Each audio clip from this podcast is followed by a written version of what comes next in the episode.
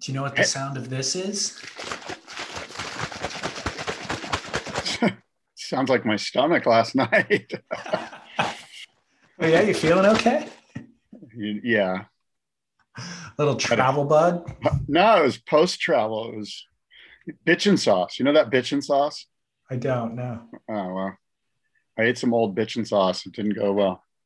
Uh, bitchin' sauce has a lifespan, huh? You got to watch out for the expiration date. Yeah, I actually looked at the expiration date, but apparently you shouldn't eat it uh, five days after opening it.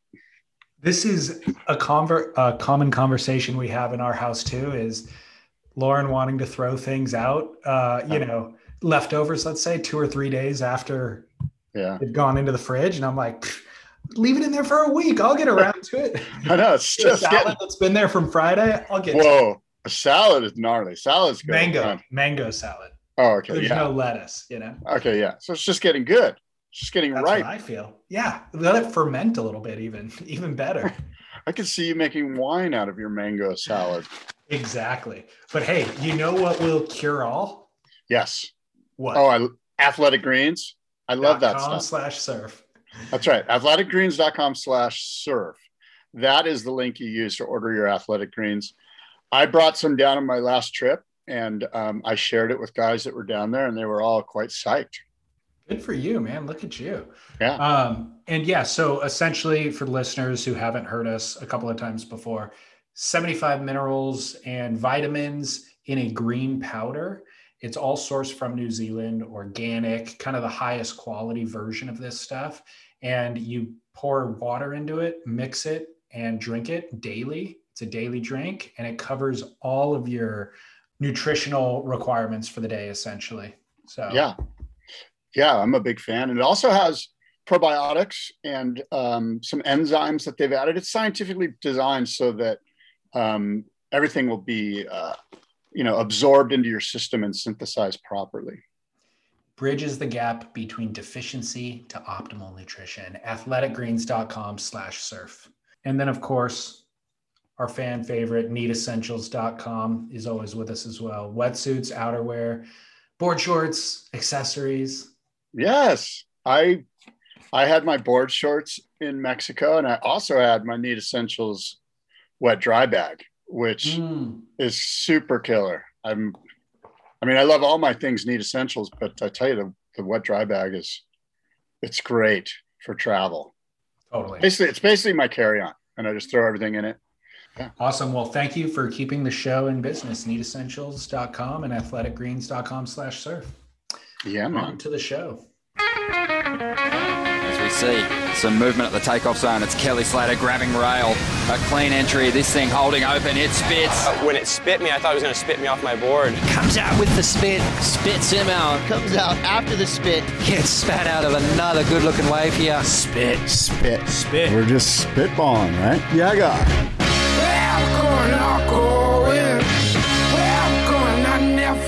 Yeah, guy. Yeah, guy. Welcome, everybody. It is May 19th.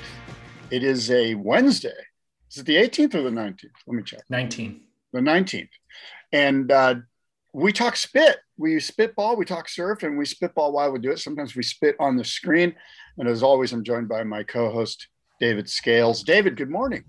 Good morning. COVID friendly spit if it's on the screen. There is no threat to either you nor me if we get a little too unwieldy.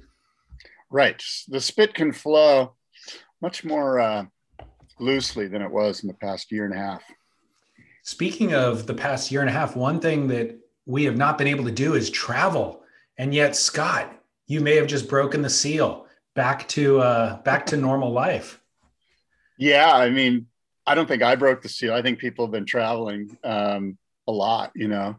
Um, but yeah, so surf travel is back on, I believe. Now, of course, that's easy to stay, say from here, from the safety of a vaccinated, more or less Southern California, um, where everything's been dropped way down regarding um, benchmarks that need to be hit for us to get back to normal. But there, of course, you know, these these countries that we're traveling to are actually not doing so great. I don't think they've had access to the vaccination, to the vaccine, and um, so anyway, just do note that when you when you think that it's all good, it's only all good in the neighborhood. It's not so good in other places. So bear in mind when you when you're you know thinking about where to go. In other so words, was this you got to wear you're gonna have to wear masks and everything yeah. on on flights and and when you're out and about in these other countries. So is this a business trip? Of course, Gotcha. yeah. I was Board there. meeting. I was there to ride surfboards and um, and report on them to you and to others, and uh, and it was great. I, I got some great waves. The you know I went down to southern Mexico, and I don't know if you know that area very well, but down in Salina Cruz proper, down in the city where all the surf resorts are down there, they had these really strong gap winds, which is the winds from the Caribbean side that, that blow through occasionally, really, really strong, like 30 knot winds. And um, that's unfortunate because what it means is that each and every one of those surf camps has to drive an hour and a half up to the region where I'm at. So spots that are normally empty now had 30 people or 40 people on them. I literally, the very first morning we surfed, we surfed a spot, a well-known spot that, but it's only well known because it's it's you know it's easy to get to. It's not a spot that is generally crowded. Again, because those other spots down in Salina Cruz are right there in front of the resorts, and they're they're pretty prime points. They're the ones you see in all the videos, the ones you've seen recently of like Timmy Reyes. Those are all blown to hell, so they all have to drive up. And so the very first morning, we actually surfed at the crack because where I stay is very close to where we were, and uh, so we got a good you know hour hour and a half in by ourselves, more or less, and then just the onslaught of of surf tours just showed up, truck after truck after truck, and by you know nine o'clock in the morning there was 35 or 40 frothing dudes. It was like malibu or something. It was ridiculous. Mm. at one point, a, at one point, a truck pulled up with 25 people in it. I mean, like three, a, a, like three different trucks, 25 people, and um, maybe it was less. It might have been 15, or it was ridiculous. Though it was ridiculous. Like it was at the point where you're like, if you're this, if you're one of the 15 to 20 surfers, why would you even get in this car and go to this place with these people? Like at least the other cars are showing up with six, four, you know, Yeah. uh, like a reasonable number of guys, but to pile out a whole crew of 15 guys, they were from Maui. Oh my God. And- gosh. I just don't, I, I was kind of like dumbfounded by the concept of, you know, like, I don't even like to travel with two people. Yeah. Actually, I do, I'll travel with two people, me and somebody else, but anything more than that to me is like, you're stepping over the line. And to pile out with, but anyway, point is, is that luckily the guy that I go with knows knows the area so well that we packed up and we went and I surfed a a beautiful groomed sand bottom point for three days by ourselves. It was awesome. But despite all those people searching for waves, you were able to find a spot without them. Yeah, these people, these guys don't know what's going on with, with this spot. Amazing. Yeah. Um, so, a couple of questions. Do you have, is anybody shooting videos or photo? Um, and then what boards did you bring and what'd you ride? Uh, there's a couple of photos that just we took with our iPhones while we were in a hammock, you know, like lying around. Oh, there's one, let's, you know, like that. There was no professional videos or photos, but I put a couple photos up on my Instagram account that somebody took of me that are, you know, whatever, they're okay. And um, what did I ride? I, so here's, a, I, I hate traveling with surfboards, which is kind of weird, but at this point in my life, I'm like, no. So I actually have a board down there that I can ride, but I did bring a board. I brought one board and I was sort of struggling to find a board to ride. I'm kind of on a three fin kick these days. Um, I, you know how everything's cyclical. I mean, and it always, and for each, for each of us, it's cyclical. And also on a much grander sort of 30,000 foot level, it's cyclical for the entire community of surfers. You know, like what's in fashion? Is it mid length? Is it round board? Is it now twin fin? Is it back? And it feels like for me, I'm going back to the tri fin um, because I've been riding twin fins for you know the last couple three or four years. And um, anyway, I but I I so what I'm getting at is is I tried a bunch of different three fins, and the waves here prior to me going on my trip have been horrid. And so it hasn't offered me the opportunity to get to really know these three fins that I've been wanting to try out. You know, like it's been really bad. And so I wasn't sure which board to take of these three fins. So instead, I reached into the depth of my quiver and pulled out one of my absolute loved go to boards, which is my Wayne Rich B Dog. And it's actually a four fin, but it has a little space for a a stabilizer fin, one of those Sean Madison stabilizers. And so I brought that board because I rode that board and I went, why am I even questioning this? Like, this is such a good board. You know, you have one board where you're like, wow, why do I even order any of these other boards? I could literally just ride this board for the rest of my life and be good based on, you know, the surf and my age and where I ride and stuff like that. And um, I absolutely love this board. I have loved it. I mean, I've had this board for whatever, five or six years. And it's in great shape. And you may have seen it. It was pink and black. It's a pink and black Wayne Rich quad. Yeah. And uh, I painted it white actually for this trip because black's not so good down there. But, um, but I took that board and I, that's the only board I rode and I absolutely loved it. And, and I, I still love it. And I'm just, I'm sort of questioning at this point, like, why am I ordering so many boards? Like, why am I searching? I've got a really good board. Um, you said that you have a board down there. You just leave a board with at the same at the resort that you stay at every time. Yeah, yeah. And so, and you didn't even ride it. No, no. Hmm. I didn't even look at it. Wow. It's kind uh, of a I, bigger step up. It's not really a good board for those points. It's more of a beach break board. I think people would be surprised to hear that you only travel with one board. Dude, if I could travel with no boards, I would. And I have, I have like when I go to Kelly's or to Waco or whatever, I go with no boards. I just rent a board. Yeah. Because I mean, look, like, you know, I always said, what am I really doing? I'm doing a bottom turn. You know what I mean? And there's a lot of really good boards out there. Like, you know, just your stock. Like when I went to Waco, I used a Superbrand board. When I go to um, Lemoore, I, I ride one of the Firewires.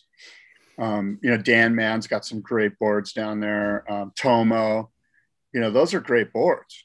I guess the paradox or the question is like, then why do you have a quiver of 100 surfboards? like you you're buying new boards every week it seems. Every time we record, you have a new board. And you have this giant quiver and if you could just ride anything at any given time, then what is the point?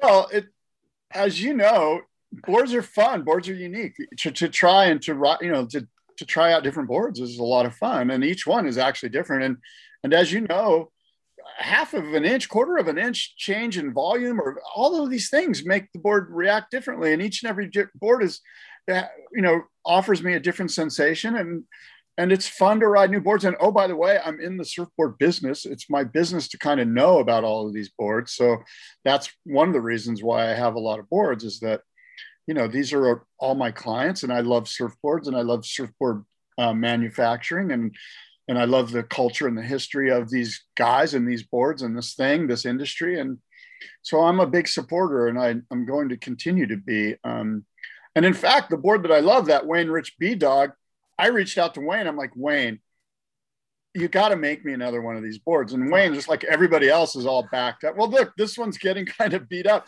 So we ordered we ordered it. He, he wrote up a card for a new one. I mean, I've had this one for five or six years. So, uh, anyway, yeah, I've got another one coming, but it's the same one we think as as the one I'm writing now. Man, it you are a fascinating human being.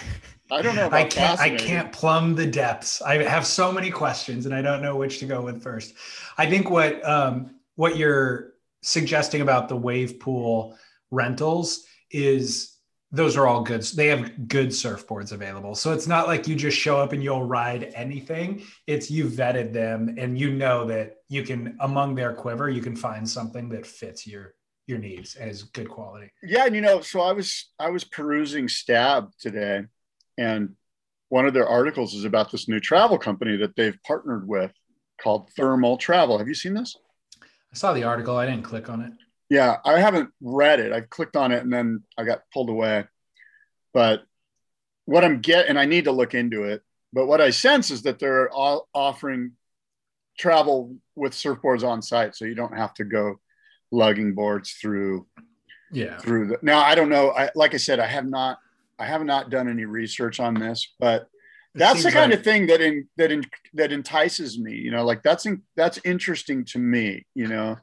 Um, yeah i yeah it um awayco hit let's say five years ago and i don't feel like i've seen anything from them in the last year or two maybe Yeah. because of covid actually but there was a there was a good year or two when they launched that i would see their stanza boards um while traveling but also locally you know going into local surf shops from san diego to santa cruz they'd have a rack of boards and i thought that concept was really good I just don't know um, if it all just pencils out. You know, it's a it's a lot of Yeah. inventory to stay current with, and then if somebody dings a board or damages a board, to replace that. And, it it seems like a better model and i don't know i haven't i haven't combed through the the spreadsheet on this but it does seem like a good model would be you know where are you going okay at that place they have 20 boards that are available to you that you can rent you know like so if you're going to say um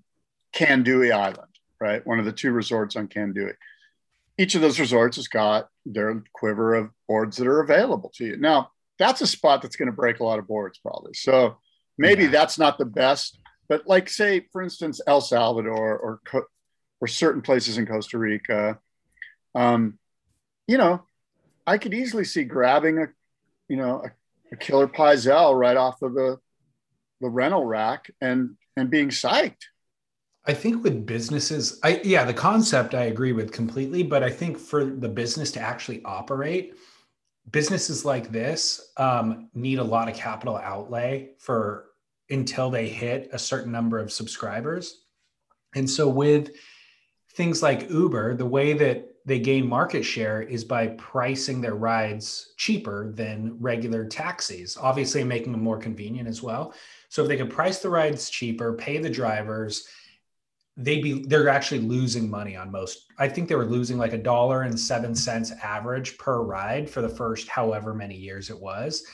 And uh, they just keep taking on investment and growing the business just to gain market share. And I feel like with that board business, I don't know that anybody would fork out the capital to really do that. Either the boards are going to be super expensive to rent to c- pay for all of the excess inventory that they need um, until they can get the right number of memberships, or they have to kind of break even and do it for free for five or 10 years or something like that. Um, and then, of course, the memberships come through marketing. So you got to be spending a ton of money on marketing throughout all of that. Yeah, I think you're looking at it maybe in the wrong way. The way I see it is as if you're, let's say you're Pyzel, and Pyzel Surfboards has a marketing budget. And in that marketing budget is a number to provide boards for various locations. So let's say it's um, a surf resort in Costa Rica that everyone already knows about that makes sense to put your boards there. So you put board like you put boards there at cost. Let's say you put 40 surfboards there at cost. Maybe that's too many, maybe 20. Because what I'm getting at is you would pick the resorts that you know only house eight to 10 surfers at a time. You've only got eight to 10 surfers at a time that you need to service as the surf resort, right? So you only need 15 boards because a lot of surfers like you are going to bring your own boards anyway. There's only a few guys like me that are like, screw it, I don't want to travel through the airport. So each resort, you, you pinpoint the good ones that make sense and you provide them with 15 boards. Now, cost on 15 boards, let's say it's $400 a board. Um, you know, look at it like how many boards are you giving to team riders? And if this is purely a marketing effort, if you look at it like, yeah, you can go here and get your Pyzel board for two weeks or for a week, whatever it is, you're getting a ton of mojo from the guys that are riding the Pyzels. Well, I like that board. I'm going to go home and buy one. So you can you can offset it. You know what I mean? It's a marketing cost. Like you don't look at it like you're trying to make your money back. You look at it like, you know, I can do this as a part of my marketing as well as Instagram and blah blah blah. The board builder can. They can justify the marketing That's- expense. that's what By I'm the way, saying. Yeah, but I'm saying Awayco as Oh, the right. business. No, no, no. Yeah, that's Yeah, because they can't live on eight memberships. You know No. what I mean? Per resort. Yeah, per resort times. But they're looking at getting, you know, the all the surfers in the world to stop traveling with boards, and I think that's just a difficult thing. I think they have a Um, good idea. I just I think they're they're too early. It's I- way too think much capital outlay. Yeah. But at any rate, you, when you said you don't like traveling with boards, my thought is, okay, I understand you don't want to log log a co- a coffin around. That's Right. a hassle. But you are traveling with one board. Right. And the difference from one to two is not that significant. They make those tight, ultra thin bags that are well padded, that actually probably are a bit safer than a single board bag uh, because of the padding. Yeah, look, I was going for three days too. You know, like it was a three day surf trip. So Yeah. I'm just gonna bring one board. I know what the waves are like. I'm not Gotcha. gonna. Yeah, if maybe if I was going for two weeks to Indo, I would bring two boards.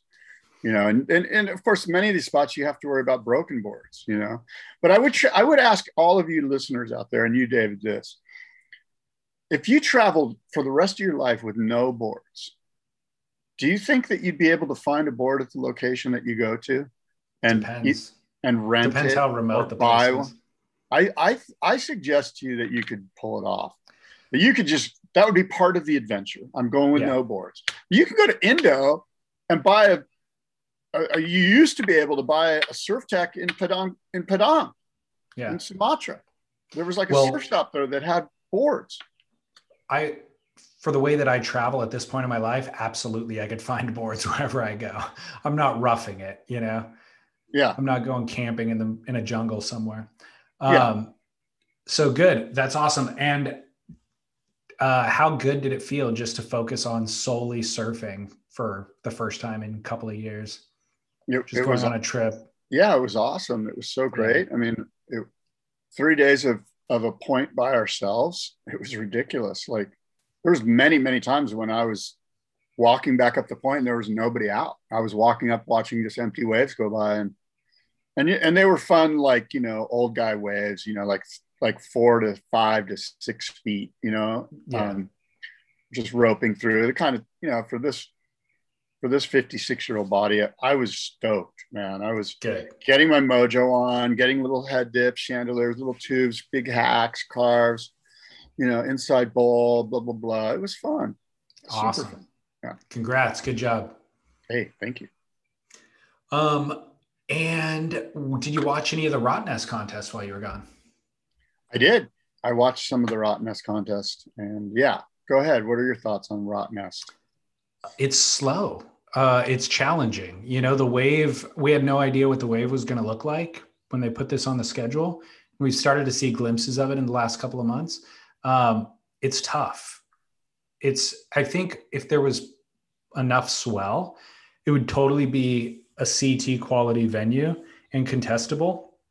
But there was a lot of heats where one or two of the surfers did not get two set waves to like it, it was they were kind of crueled by mother nature and it wasn't a matter of who was the best surfer in the water. So that's always tough when that happens.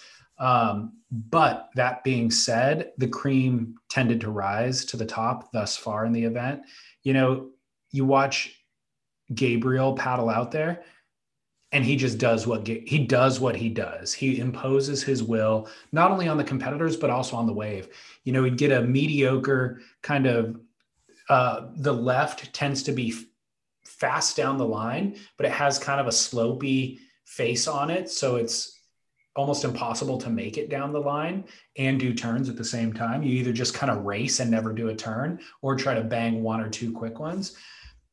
Everybody else was struggling with it. Gabe paddles out, alley oop, cut back floater, you know? And it's just, he's got so many more tools than anybody else that um, that tends to be true, whether he's surfing Chopu pipe or this brand new venue that nobody's surfed before. Yeah, I think his his heat total was like 15 or something, and the other two guys in that round one heat were their, their heat totals were like six or eight or something. It was like night and day when you looked at the.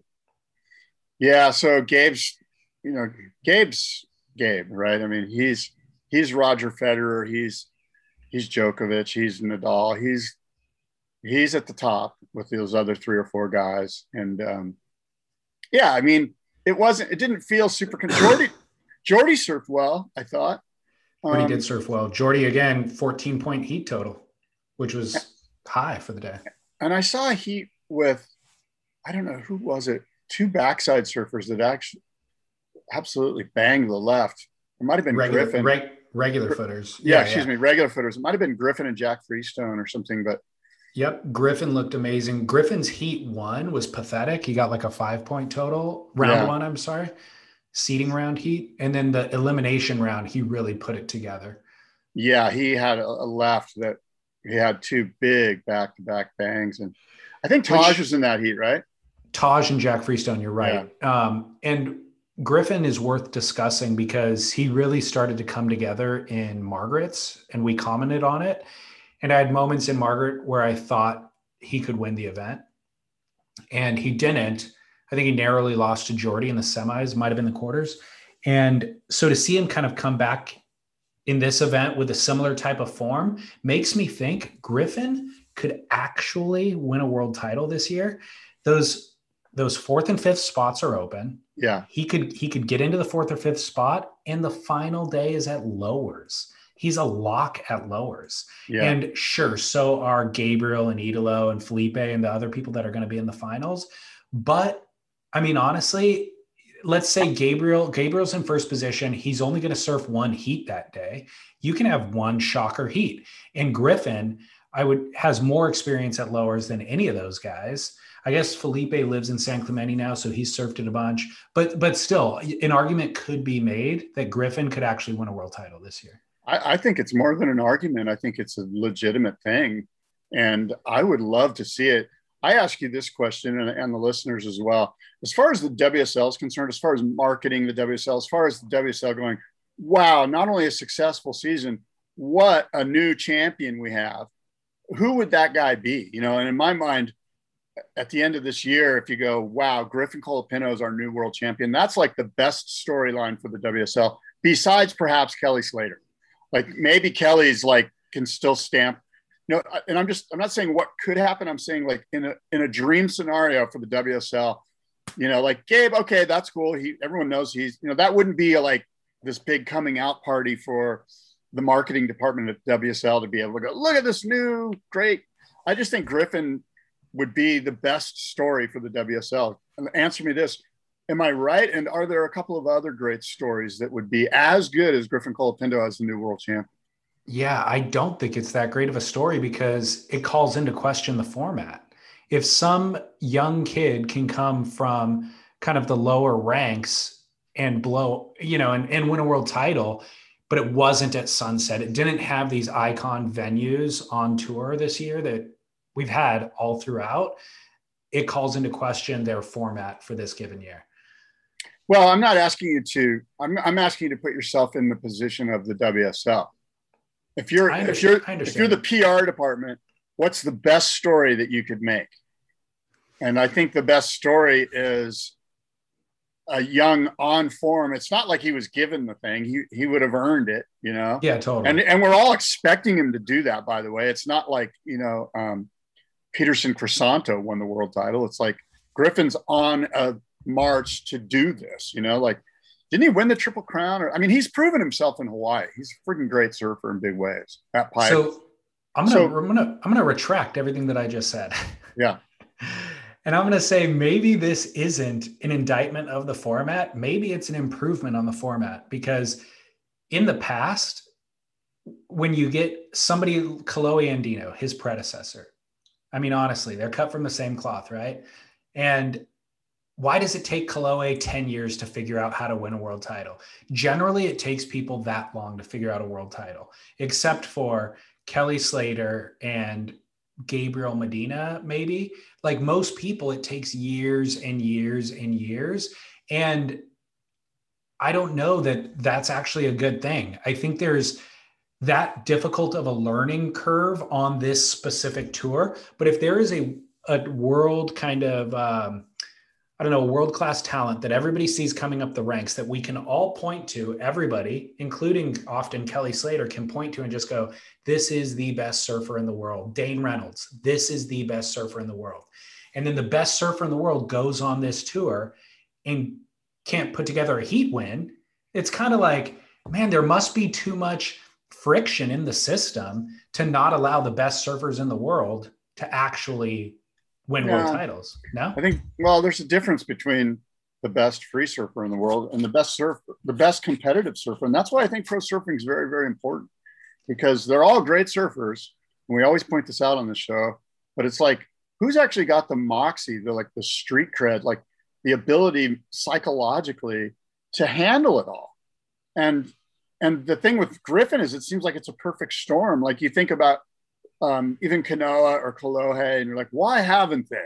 You know, and we don't really know the answer. We can guess that, you know, there's obviously it's not their surfing ability. It's obviously outside issues that are causing them to not pull it off, whatever they may be. And Griffin seems to be in this kind of, and maybe it's because he has brothers and he's got he's always had it doesn't seem to affect him as much. He seems on top of his game. He looked insane at Margaret's. We, we you know he did. We talked about it the other day. And I just I don't know why, but I just feel like it wouldn't surprise me at all. I would not be surprised if Griffin Colapinto was our world champion. But back to my original question, is there anybody else, if you're in the PR department, that would be a better story for the WSL than Griffin Colapinto? I don't know. I can't think of one. Would it would Off the Kanoa, top- well, what about Kanoa? Is Kanoa because it's the Olympic year and all of that? Would Kanoa be like the great story? You know, like I don't I don't feel like Kanoa's is a better story. I think maybe they would get more um, marketing. Yeah, maybe they'd get more marketing leverage out of Kanoa. Um, yeah, I don't know. It's tough. I, I mean, I'm trying to go through the list of like an, a story of Julian Wilson or Jordy finally achieving theirs. Jordy, yeah. you or those- you or I would be happy about, but I don't know that that's a better story from a marketing standpoint. What what could get more cash from the marketing department? Um, well, think about those two, right? Julian and Jordan. To me, those seem like those seem like everyone's like everyone like exhales and go, okay, finally. Like that story is kind of like finally he got it done. You know, and to me, that's not as sexy as the story is. oh my God, we've got this rising new star that's just blew doors and won the thing from stole it from Gabe and stole it from Italo and stole it from John John, well, John, you know, stole it from the top three guys, you Yeah. know, and that's a much sexier story from a PR thing. Because now what we've got is we've got a new rivalry perhaps starting to brew. Jordy or Julian's kind of like when Aki won or Sonny, you're like, yeah, oh great. You know well deserved what a good it is a good story for sure. It's a great story but it's not like the you know like the cool there's another guy to add to the mix you know? Yeah, yeah. Um, back to you were saying that's why competitive surfing is important. It's because you want to see who can handle all of those pressures and all that sort of stuff. yeah i mean anyone can there's a lot of guys that can surf the ball 125 miles per hour but who can do it in a five sets on tv and national tv in front of new yorkers Yeah, you know there's only four guys that can do it Right. one guy yeah, So it, it's about the mental game. And that's why, you know, like people are like, oh, best surfer in the world is Dane Reynolds. You know, I'm like, yeah, he rips.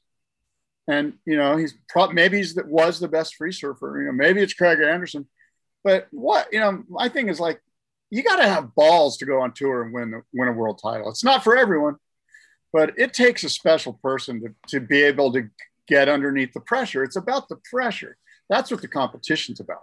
Well, this could be Griffin's year because for the reasons we just stated, but also the venues coming up. Surf Ranch, he surfs very well at Surf Ranch. It's very well suited for him.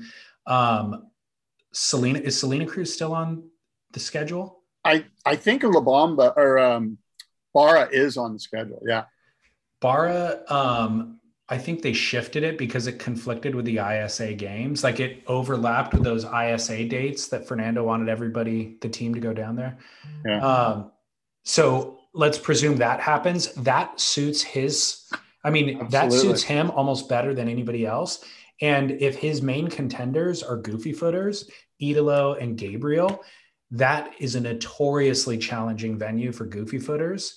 Yeah. And then Brazil, I think, is still officially on the vent on the schedule, but we'd be shocked if that actually runs. Um, Chopu would be a challenge for Griff. I don't know. I don't haven't seen a ton of him out there. That would favor the goofy footers. But again, all we got to do is get him in that top five, and then it lowers. He can just run the court. Yeah, I'm looking online right now to try to figure out the schedule. Yeah, and they don't do a very good job. Like I, you think I should be able to just go find the WCT. Let me see. Maybe I'm doing it. Yeah. Okay, here we go. It's challenging. Um, so we've got Surf Ranch in June. We've got Mexico in July. We've got okay, yeah. uh, Rio and Tahiti in August, and then the finals day at Lowers. So yeah, I got him the right right the first time. Okay, so look, Rio's not going to happen. Right. Right. Come on. Anyway, I agree with you. Uh, this does set up well for Griff. I, I'm, I'm, I'm, I'm kind of like all in on Griff right now. Okay. Like I would be stoked if he won the world title. I just think it would be a, everything about it is good. He's currently positioned sixth, and ahead of him is John John, who obviously is injured. So John will get bumped out, and uh, so yeah, then it would just be Jordy, Filipe, Italo, Gabe, and Griff's in the fifth spot currently. That would be sweet. And again, and again, kind of improving his results. So yeah, that's hey, interesting. What? I'm gonna go fill up my coffee. I'm gonna be right okay. back. Okay. Yeah, Need Essentials, needessentials.com. I'm a big fan of their board shorts, of their wetsuits, and of course, as I mentioned earlier, I'm a big fan of that uh, wet dry bag. So Need totally. Essentials, yeah. My my go-to product for everybody. Throw it in the bag as an add-on when you're checking out with your wetsuit or whatever is the walk shorts.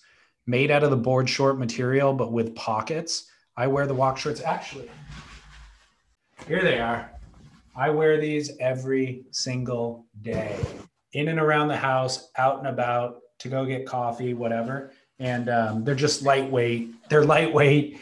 So i'm a big fan. Need essential. What are you laughing at?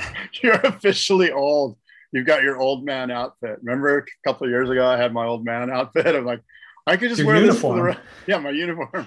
Those you know, pants. like the like the jumpsuit. you know, like the blue Exactly. jumpsuit the old guy used to wear in the garage while he was working on his wood shop stuff. Exactly. Yeah. That's me and need. I'm fine with this. That's the Yeah. whole premise of Need Essentials, by the way, is it's everything you need, nothing you don't. It's simple. You just have your dry bag, your board shorts, your Robin, Robin, what's his name? Should make one of those little sing, one you know, piece zip. yeah, the one piece jumper zips, you know. the onesie. Um, well, thanks to Need Essentials, they've been with us for years. We're huge fans. Um, Lost at Lost Track Atlantic episode two is coming soon, I think, within the next week or two. So you can look forward to that as well. Killer. And then, of, and then of course, athleticgreens.com slash surf. Stay healthy. I do this every single day, just daily. Drink it. It takes 30 seconds to mix and to drink in total. And um, all of my nutrition is covered for the day. And you can set up a monthly subscription. That's kind of the way to do it, which, by the way, Scott, more powder is coming to you. Yeah, good. I need more. I was out or I'm running out. And so I figured you were running out too. Yep. So I asked them to ship it on Monday. Cool. Um, yeah. So set up the monthly description on Needus or on uh, athleticgreens.com slash surf. And then you just never have to worry about nutrition. Just every morning drink it, forget about it. Athleticgreens.com slash surf. Go do it. Scott, welcome back from your coffee break. Um, Yeah.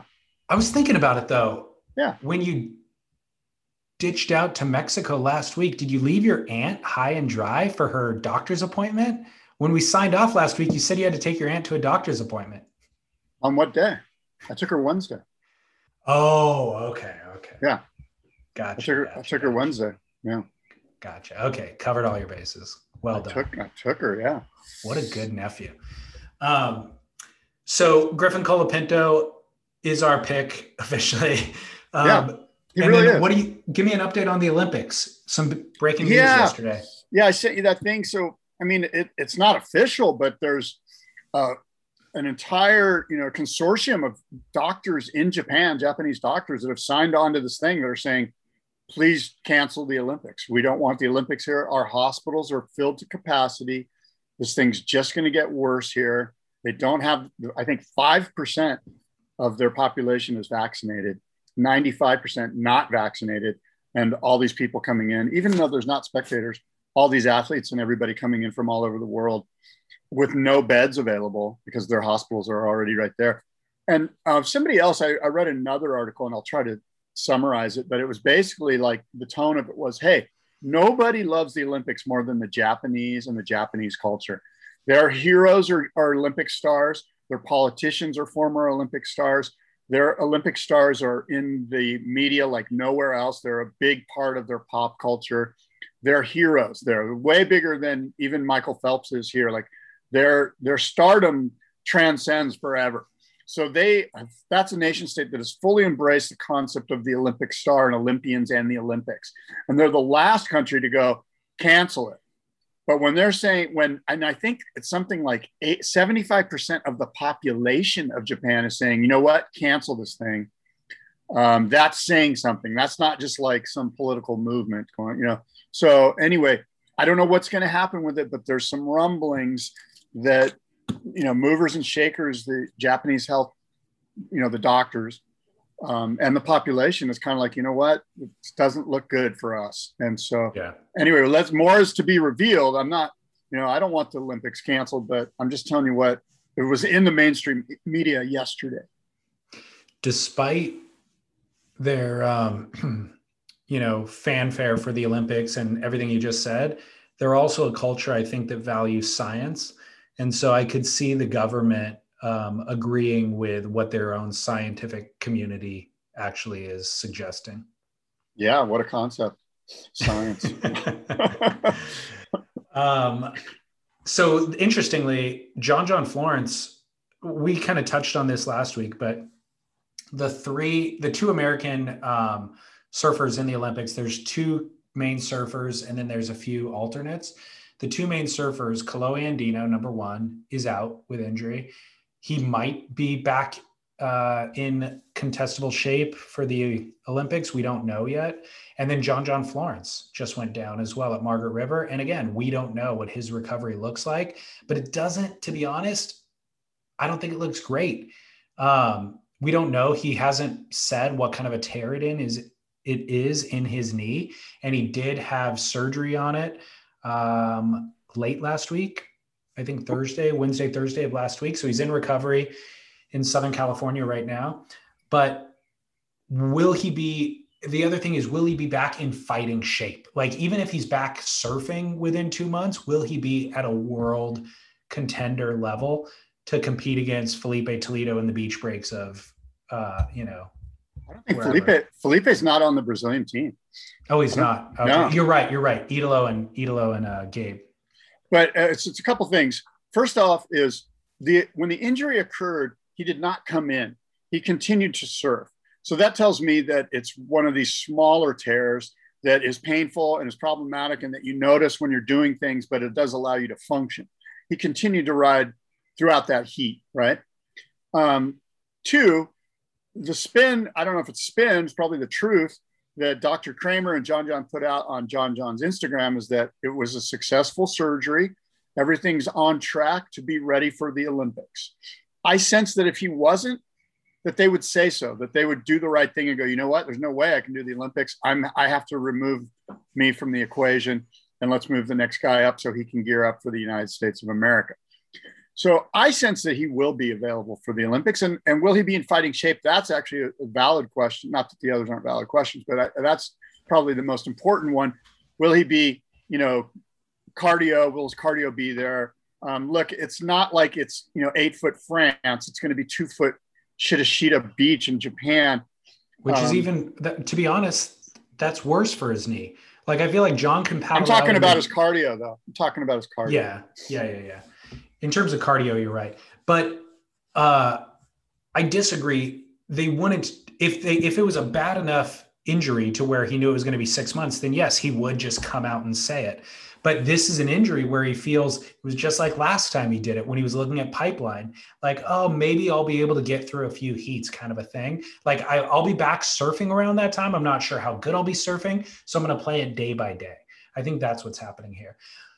But interestingly, again, this could be the year of Griffin. It's like Griffin could backdoor his way through this format change into a world title and also the Olympics because he is that third spot. And the other really cool thing, or, I'm sorry, fourth fourth spot after Kelly. Right, fourth. The, you know, we're kind of putting a spotlight on Griffin today, and I'm glad we are. But he also has been under the radar, which is kind of beneficial to him. Like no yeah. one's been like going, oh, Griffin world title, no, or Griffin Olympics. He's just been slowly surfing like a, a monster in these events. Yeah. And um, it just doesn't surprise me. So that's kind of interesting. Like for the first time ever, I guess today we're sort of having our Griffin coming out party. And, um, you know, I'm not sure how much pressure you and I can put on him. I don't think it matters. No. Um, I think he, so anyway, he has been under the radar, which helps, right? Uh, John John the you know the other thing that's of interest here, right, is that Stab's rich list. And the one thing that we all know about the Olympics is that the Olympics are super important to these athletes and their sponsors and their value to the sponsors. And that's a big deal. I mean, um, I'm not sure, um, you know, how much more money John John makes for being in the Olympics, but I know his sponsors want him there. And um, that, that's something that needs to be considered as well. Olympics aside, who would get the wild card, the injury wild card for the 2022 WSL CT season if Kolohe Andino is vying for it, Kelly Slater is vying for it, John John Florence is vying for it. That makes a very, very tough call. How many spots are available? One. Uh, I think there, isn't there one injury wild card? I don't know. I think there is. Yeah. If there's only one, it's very very interesting, right? Because you would think Kelly would raise his hand and go, "Hey, I'd like my swan song." You know, to be 2022, a full season at G-Land and all these great spots. This will be my last year. Give it to me, and you'll have a storyline throughout the whole year at each and every spot. You can just do all sorts of content around all my history at these spots, you know, blah, blah, blah. Right. But John John's the obvious one. John John's far and away. Yeah. yeah he, he's yeah, he's a title like, contender in his prime. Yeah. Uh, so maybe there's two. Now that I'm thinking about it, there might be two.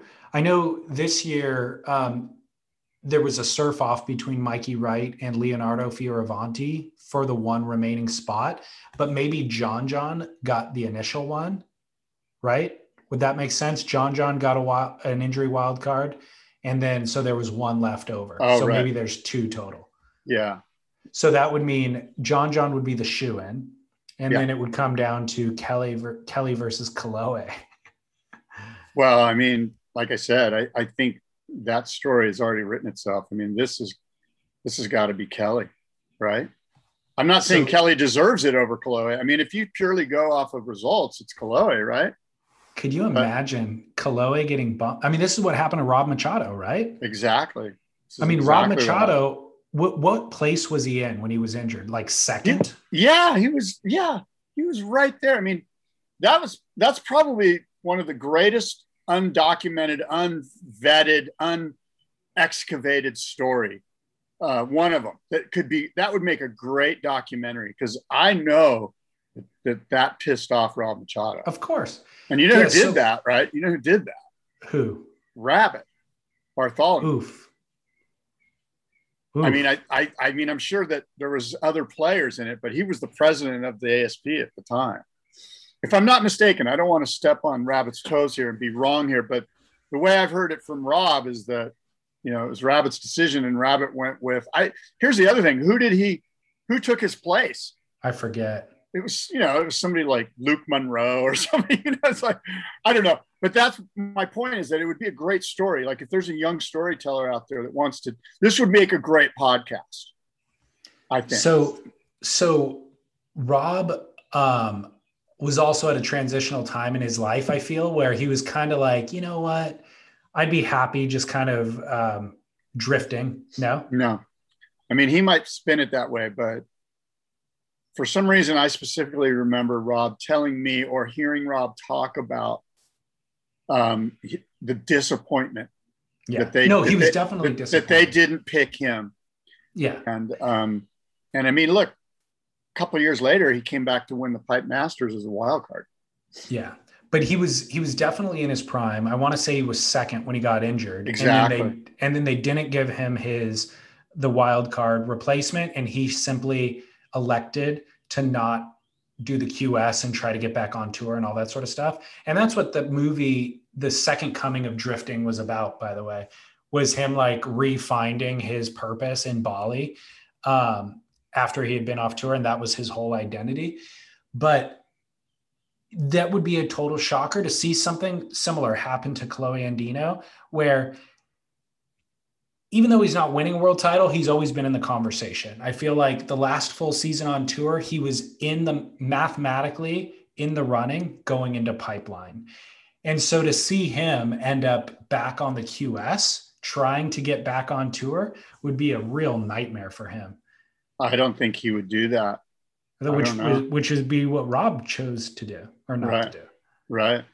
Crazy. think- I know that that would be a gnarly story, man. But how do you not give it to Kelly? You have to give it to Kelly.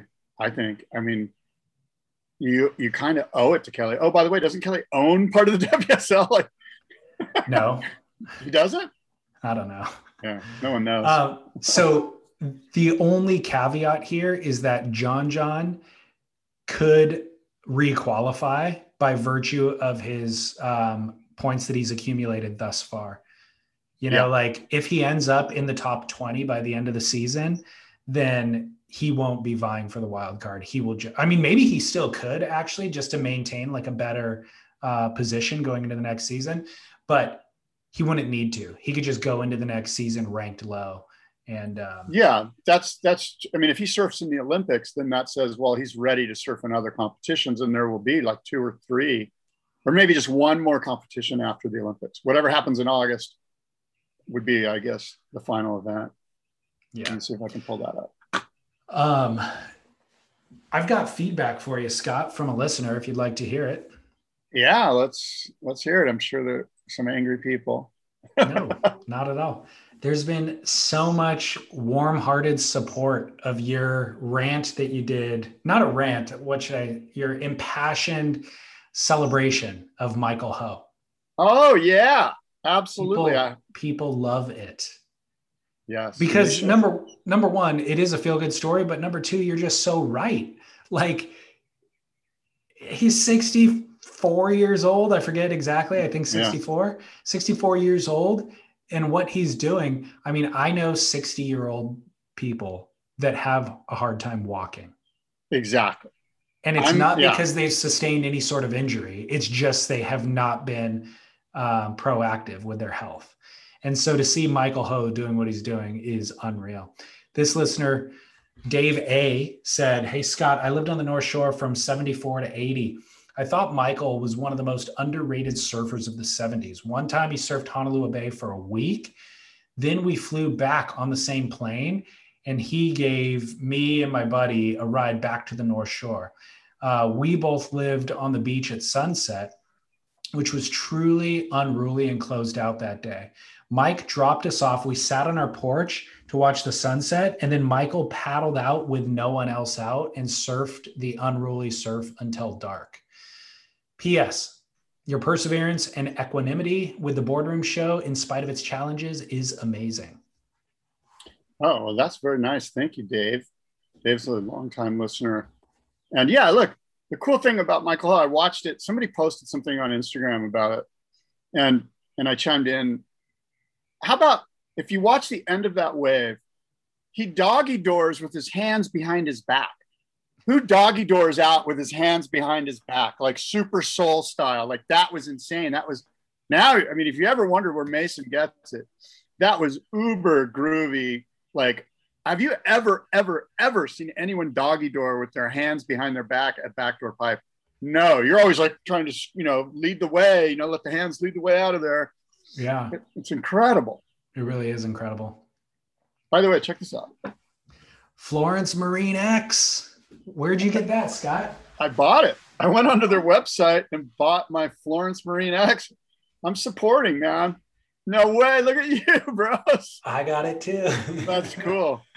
I'm a member. I signed up for the membership and did the whole deal. And I just wanted to support, you know. Yeah. I like those guys. I'm a big fan of the Hurleys and John John and the whole camp is just One of- you know salty. one of their one of their key uh, team members uses athletic greens now because of us. By the way. oh, good. Yeah, and he just messaged me and he was like, dude, I'm loving athletic green because he told me he signed up and then he messaged me yesterday, I think, or the day before, going, Hey, I love the product. So but I, do agree too. with you. The Florence Florence Marine X, um, I got t-shirts. Um, the t-shirts are great. And the hooded, did you get one of the hooded ones? No, I just bought this one thing. This long. The long is it a long sleeve? yeah, long sleeve tee. Yeah, so it might be the same as the hooded, just the hood has a hood, the hooded has a hood. Yeah. Um, but yeah, I wore that yesterday. It's great, great quality, love it. John John's wearing them in his recovery as well. I've seen. So yeah. anything yeah, that John John does, I'm cool with. Mine too. Um, so Scott, my must see moment. This thing is mind blowing. There's there's been a number of great clips out this week. Mason Ho dropped a clip. Um, Dion Agius dropped his clip with Joe G, which is always kind of cinematic and amazing. But there's just one clip that stands head and shoulders above the rest, and it is 11 year old Cruz Dinofa doing a backside front flip in Waco. Right. I mean, have you seen it? I think I have seen it. Maybe I haven't. Maybe it would have stuck out in my head a little bit more. You have not. You have not seen it. It was right. It was right when you left. I feel like it was on your travel day last week. okay. I'll send it to you. Yeah. gonna 11, 11 year old Cruz Dinofa. He's been doing a couple of air, like he's been doing cool airs in wave pools for, I don't know, um, a year now. We've seen him. And so he's been on my radar. But this thing is gnarlier than anything that we've ever seen anybody do. Period. It's the gnarliest air that we've seen. He's backside on a left, goes into a, like what would be, I don't know, an El Rollo type spin, double grab, and does a full flip. Front Okay. flip, backside. Hold on, I'm just texting it to you. So here he goes. He's flying. Gnarly. Wow, the slow mo is insane. Yeah, this is mind blowing. I mean, this is just like this just speaks to the power of of wave pools. It It's a- does. You know what I mean? It's just Yeah. this is this stuff's this in a year. This is going to be old hat. you know, there's going to be two of them. Somebody's going to do two of them. Well, it's it's so futuristic that it's actually hard to wrap your mind around. You watch it and you go, "Whoa!" It's like when Zoltan was doing his kick flips. Like you see it and you think that's amazing, but my brain doesn't quite relate it to what I do on a surfboard. So I just I'm gonna look away and you know, like it's that crazy. It's it's a young man's sport at that point. That's just mind blowing. He's 11. He's 11 years old. yeah, it's just like these young kids in skate parks that are like there's like these whole slew of girls that are just insane and they're all like featherweights. I know, and the thing that blows my mind about his this kid surfing too is his board control. Like his maybe it is from skating. Now that you say that, like the control of the rotation and all of it is really impressive, Yeah, it's mind blowing. isn't it? It's it's mind blowing. It's it's next level. And it's also so out of reach for for me, obviously, but and I want to say maybe for I mean, I I'm just wondering, is it it's certainly not gimmicky, but um, I mean it's mind blowing, but it's so far away from the average surfer, what the average surfer's trying to do that uh, I mean, this kid should be in the Olympics. You know I mean? This kid should be in the Olympics. This is Olympic game stuff. If that happened during the Olympics, this kid would be a multimillionaire. It's certainly X game stuff. Same thing. Well, I mean, in terms of like, there might be a format at the Olympics where that wouldn't actually score score that well, or it'll be one No. giant score and then he doesn't do a couple of turns to back it up. You know, but the X game, if it was an X game format where the biggest trick wins, then I, guarantee you that the, the the higher ups at the highest level of the Olympic Games are jealous of the X Games, and they're trying to bring that vibe to the Olympics. yeah. And they, that's why surfing's in the Olympics. Yeah. Well, must see moment. Cruz Dinofa's backside front flip. Excuse Yeah. me. Um, well, I've got some other stuff. I didn't know you were gonna. We got to leave so quick, but um, it's okay. Hit him. You know what? There was a shark attack yesterday in Australia. A surfer was attacked by a 15 foot, 15 feet long shark. They believe it to be a great white shark, and the surfer died of his injuries. This happened on New South Wales Central Coast, Forester Beach. Um, he was in his 50s. He suffered critical injuries to his upper thigh. So that tells me that the shark came up, bit him, spit him out, and he bled out. And that's what happened. He had cardiac arrest due to, due to uh, blood loss. It's the eighth fatal shark attack, two of which were in New South Wales in the year 2020. And um, there was another article I read. I don't know if I sent it to you.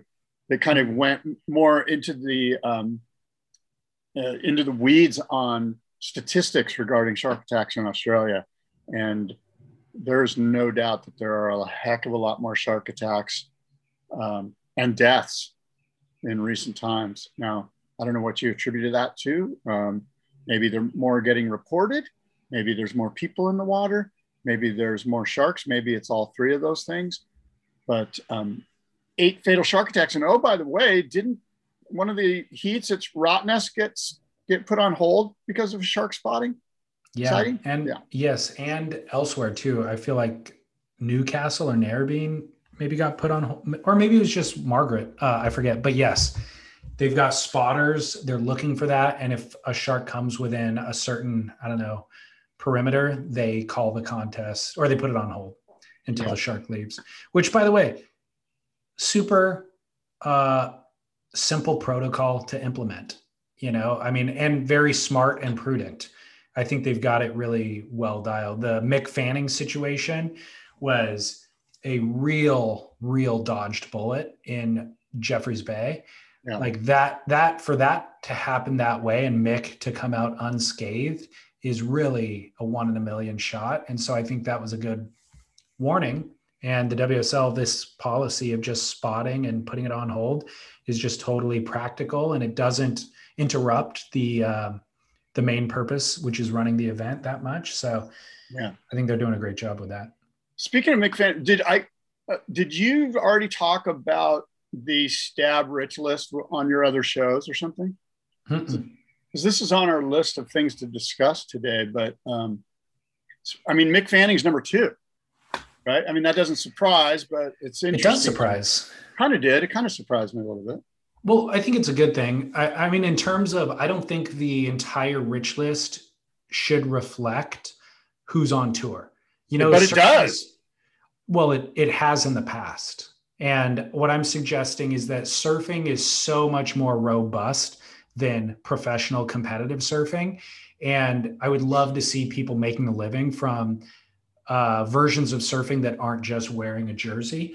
And so certainly Mick has gained all of his celebrity from his competitive prowess. Yeah. But to see him be able to still maintain, you know, um, I don't know, a bit of a spotlight and reverence and a paycheck and all that sort of stuff in his retirement, I think is great.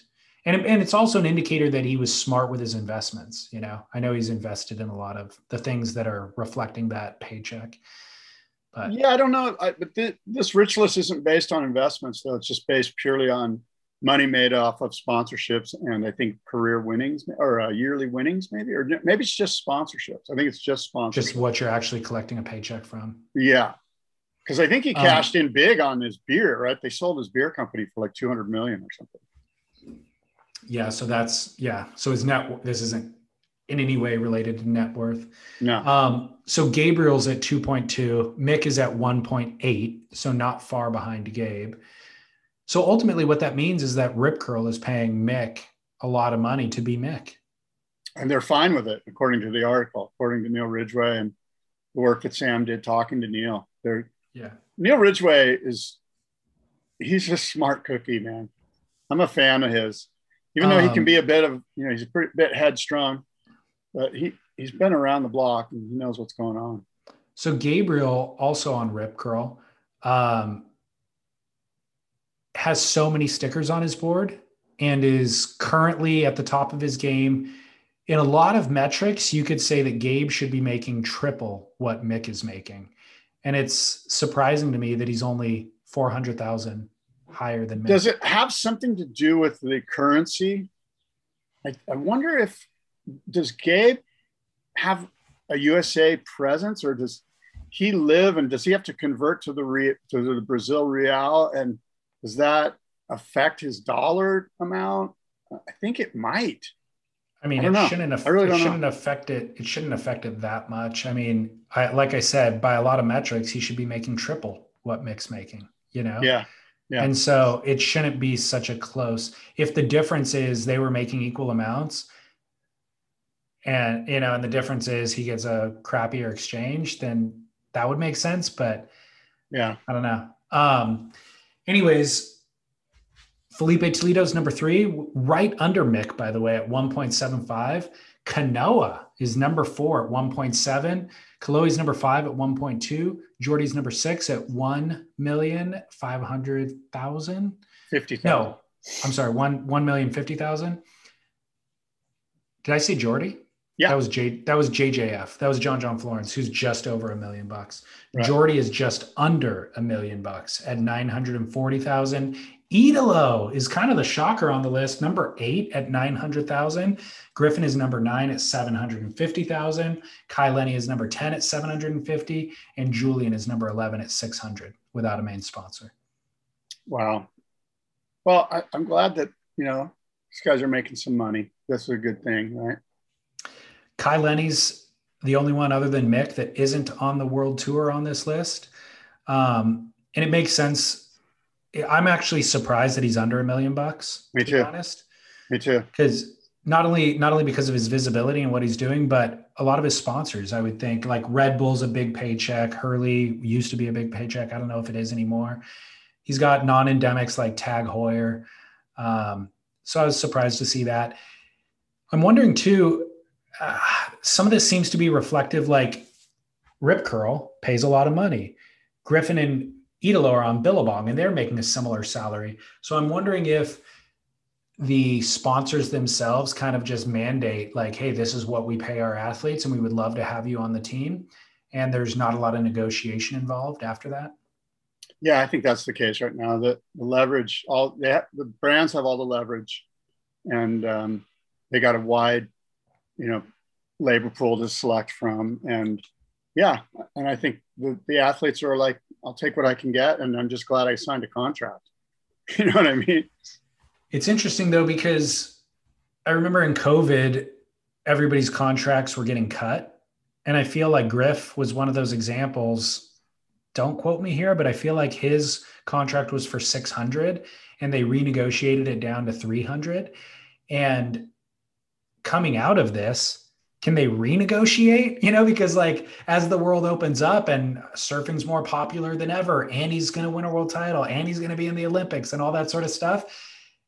You know in, in theory the um, employer can just say no you're held you're beholden to this contract with the bonuses or whatever but you're beholden to the contract. But griff has a good argument to be able to Well, I think a negotiate up. a lot of them have uh, incentives regarding the Olympics. So, and those aren't reflected in here because the Olympics haven't occurred. yeah And those might be reflected in next year's list if one of these guys goes on to win the Olympics. Because you win the Olympics, your incentives are pretty big. I mean, you can imagine any company's going to be like, dude, we'll gladly pay you a million extra dollars if you're the gold medalist. Absolutely. Go get them. You know, this is only good for us. So, I mean, the thing is, these surf industry relationships where you sign these long term contracts, uh, an outside a telephone company can approach Griffin and trump that and not ask for a contract. Just be like, hey, one time commercial here, you won the Olympics. Here's a commercial. Here's a million bucks. absolutely. Take it. You know, and he's like, sweet. Absolutely. Yeah. Yeah. I'm going to Disneyland. I Exactly. use Verizon, you know, whatever it is. You know, there's just going to be one like, and like it doesn't count- counts on- conflict. It No, doesn't not at all. conflict with any of his surf brands, and it also um, is a small marketing spend for Verizon at that point. As you know, compared to what we're dealing with in surfing, like for them, it's nothing, and it's a huge Well, number yeah. in surfing. Exactly. it totally makes sense for like a, a huge non-endemic like Verizon, for example, right? You're right because boom, I mean the whole world's going to see is going to know who this guy Griffin Colapinto is, Mhm. or whoever the winner is, right? The whole world is like my grandmother. You're everyone's going to know. Oh, did you see the surfer Griffin? He's so cute, or whatever, you know, like. And so Verizon just goes boom, let's just blow him up, and then you know everyone will forget about him. By the way, I just had a thought. You know who? So Rob Machado, I think, is sponsored by that company Viori. Did I say that right? Viori. I don't know. that? I've seen I've never V O U. R.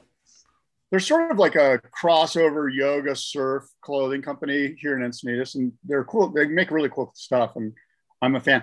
That would be a good company to go get a storyteller and develop that story about Rob um, and and the you know that year, but he didn't get the wild card, the injury Yeah. wild card, and you finish it off. You finish the whole thing off with 2000 year 2000 Pipeline Masters winner, where he got to just kind of like go, hold you guys. Yeah.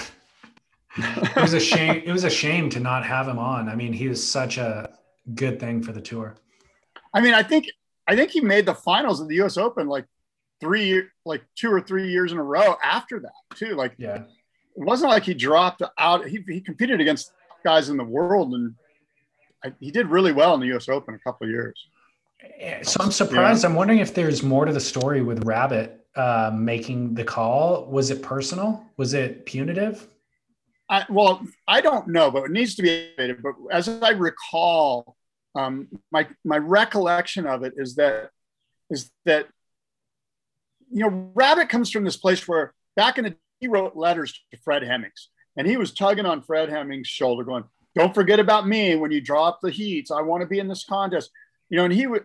And, and I sense that Rob just kind of, and again, I'm not, I'm just reading into this. I don't have anything to backs this up but I sense that Rob was like, dude, I'm number two in the world. Of course I'm getting it. Like, and I don't, I, I think that other guys that did get that wild, and I forget who got the wild card that year. I think that guy was an Australian and he was in Rabbit's ear going, give it to me, give it to me, give it to me.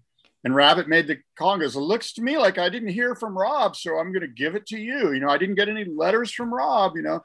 So I think that there's some of that. But Yeah. again, I'm, I'm making all this up. I, I'm no, you're not. As you're saying, as you're saying it, I'm more details are coming to me. I do remember this, and Yeah. it wasn't. It wasn't. Um, it was exactly what you said, but it was actually more formal than that. There's actually meetings that you have to go to to vie for the spot. You have to like go show up, go show Yeah, up. They in have, like, Australia. Yeah, and they have like an actual committee, and you listen to everybody's argument and all that sort of stuff. And I think that Rob didn't show up to that. So exactly. the WSL could, or the uh, ASP at the time, could make a legal, justifiable case and be like, "Here are the rules." And I could see Rabbit also being the one who does just stick to the rules. Hey, we designed these rules for this exact reason, and yes, we love you and we know that you're great, but you need to come play by the rules. And Yeah. Rob put his foot down, and Rabbit had to put his foot down, and the rest is history. Yeah, yeah, it's it's an interesting thing. Uh, I, again, I think it's I think it's an interesting story. I, and as I think about it, maybe it's not a good story for a company that's sponsoring Rob. It needs to be a, a story that comes out in in full documentary style with Yeah. all of the all of the truth told. You know, no Yeah. spin.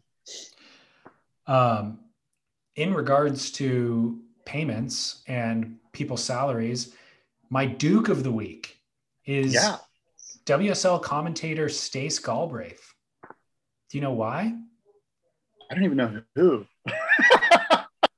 That's too bad. Well. I'm, gl- I'm glad to call him to your attention. He's the guy who's doing all of the post heat interviews and the beach interviews during the WSL okay. broadcast.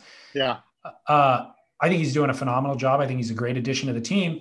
But the reason why he is the Duke is because when Caio Ibelli won his round two heat, Stace said, Hey, you got a new sticker on your board there, don't you? And Gabriel or and uh Caio said, Absolutely, I do. I am surfing for the people now. I am very grateful that the people got together to show their support for me, and I'm thrilled to surf for the people.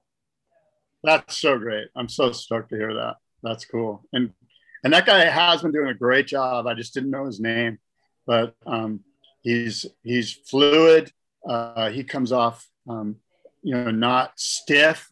He's um, he's great at what he's doing. Well, and, he's uh, sharp and he's to the point. He's sharp and he's yeah. to the point and he's insightful. So he's in a way that I always felt other commentators um, were towing the company line, you know, and they're just asking kind of questions that won't ever put the WSL's decisions in a compromising, you know, situation. Yeah. I feel like Stace has more got his thumb on the pulse of surf culture and surfing and what's happening behind the scenes. And so he's yeah. asking these really precise, insightful questions that excavate like this exact thing. What's up with that sticker on your board? And not that that is, he's also doing it in a way that also toes the company line. Like he's not yeah. calling into question anything from the WSL or nothing that he's said or that he's asked of the competitor reflects poorly on the WSL. Uh, but it's much more, it just provides a much clearer and more well-rounded picture of what's going on for each of these yeah. surfers. And one thing was his questioning of Jeremy Flores when they were in Newcastle, I believe.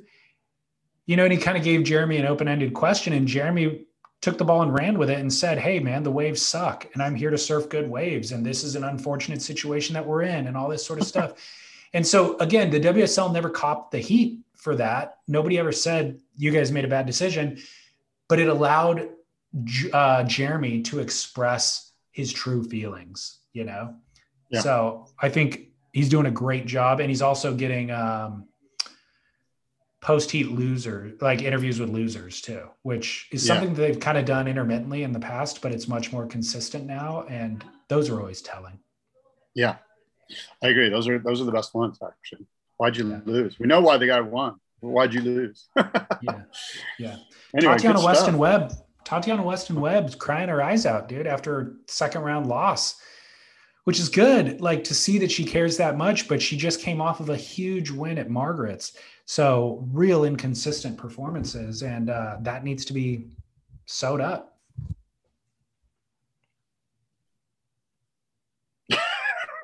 okay, go Tatiana, get it together, girl. Come on, come on, let's go. yeah. All right, Scott. Well, glad to have you back in the states. Glad you got yeah. uh, got some good waves under your belt. Congrats. Thank you. Yeah, um, I guess. Oh, I do have a quick email I got um, regarding your podcast interview with John Pyzel. Is one of the best you've done. He has so much to offer, so humble, and the flow between you two was beautiful. Wow, great, relaxed, precise interview, um, which is very nice because that's uh, I had to read that because maybe he was sending that to you, not to me. but anyway, uh, the John Pyzel interview in the Boardroom podcast is apparently pretty good, and uh, go take a listen. Speaking of the boardroom, coming up, yeah, September 25th and 26th at the Del Mar Fairgrounds, the Boardroom Surfboard Show presented by US Blanks, and this year we're honoring icon of foam Pat Rawson in the icon of foam shape off tribute to the master shape off. There's going to be eight shapers replicating a classic Pat Rawson surfboard design, and of course um, Pat will be there, and um, the entire surfboard manufacturing industry is going to be there. And we've got a, a packed floor of incredible exhibitors and um, seminars and all sorts of cool stuff. So we're excited. For everybody, we've been talking about surfboards, or if you want to order one or buy one, um, there's a wait period and all that sort of stuff. Will people be able to purchase boards there? Absolutely. Tons of boards go through the doors there. Yeah. There'll be awesome uh, buying opportunities for surfboards, wetsuits, gear, leashes, fins, all of that stuff. On and people, a lot of the exhibitors I know build like boards specifically for the show, like showpiece type. Put a bunch yes. of time and effort into what they're bringing because obviously it's on display for the world to see. So um, absolutely come ready and willing to make yes. purchases. And then I would also argue put a stop to your own spending. Set a budget before you go because you could walk out of there with more than you intended. yeah, that's happened. That's happened before. So, boardroom show, we're excited about it. But one other thing I want to just quickly mention is the Headstock Guitar Lovers Festival happening in November in San Diego. Uh, a, a, hall filled with beautiful surf, uh, beautiful guitars, amps, One, gear, two, accessories, three, and of course live performances. So uh, hopefully your dad will come down and check that out. We can talk pickleball. Yeah, I'll tell him. Yeah. Okay. Until next time, David. Adios and aloha. You bought your six-string Gibson. You bought your great big amp. You cry and sing like muddy water and play like lightning sound. Since I blowed my heart, you feeling mean and confused.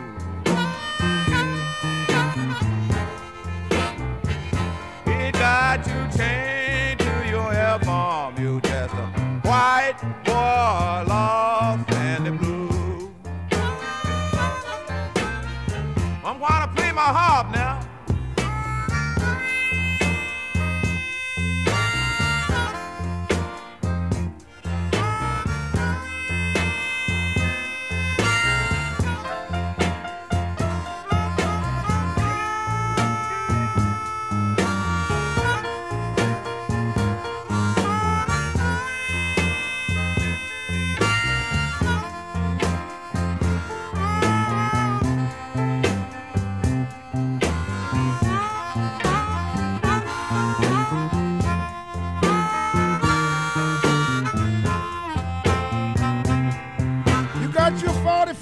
soda.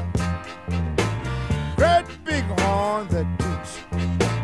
44 carat buttons on your everyday suit. But since I've been my shame, you've been feeling mean and confused.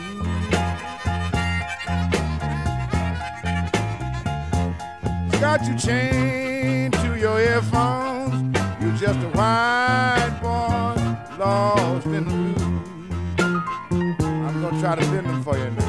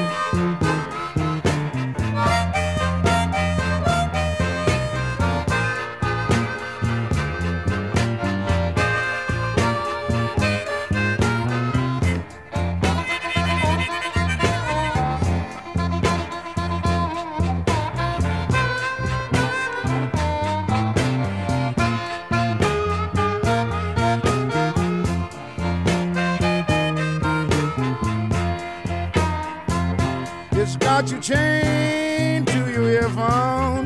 You're just a white